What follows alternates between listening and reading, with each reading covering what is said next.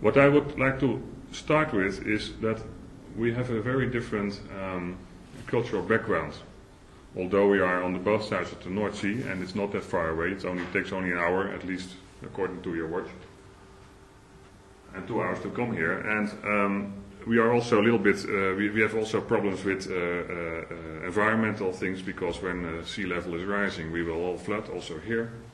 And I heard the best advice of our ministry in the Netherlands uh, that there's only one answer to that, and that is to learn swim. so there are a lot of things in common, and actually also in history there are a lot of things in common, but there are also very big changes, and that is what I would like to talk about. And um, for me, it is, starts with the vocabulary, the words we use in designing public space, urban design, whatever plans we make. We are an office which works in the field of urban design. Sorry, should I use this? Yes. Um, but we, um, let's say urban design in the Netherlands means that we, the landscape we've made is, is all urban, it's all made. So that means that we also work in landscape design. So in Netherlands it's more or less the same of it. It's very much close to each other.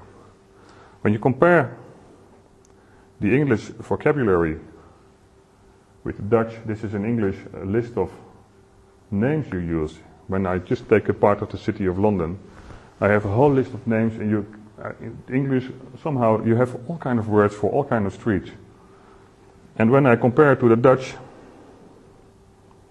we have less because most of these things we call we call or we call it all straat, which is street, and there are a lot of things we just don't have a word for because we don't we don't know. I mean, somehow we just don't have we don't use that, and for us it's interesting because when we where we stay, for instance, with the hotel, it's it's called a terrace. It's close to Hyde Park, and it is an absolutely different typology than, for instance, an avenue or a drive or a crescent.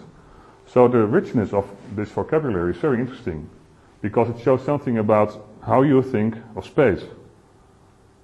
You have words for things, and we don't have word for all these things, which means that we don't make it because we don't understand, or it's not somehow in our bagage, so to say, in our mind. We have other things.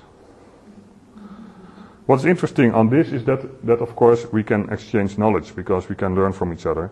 So I would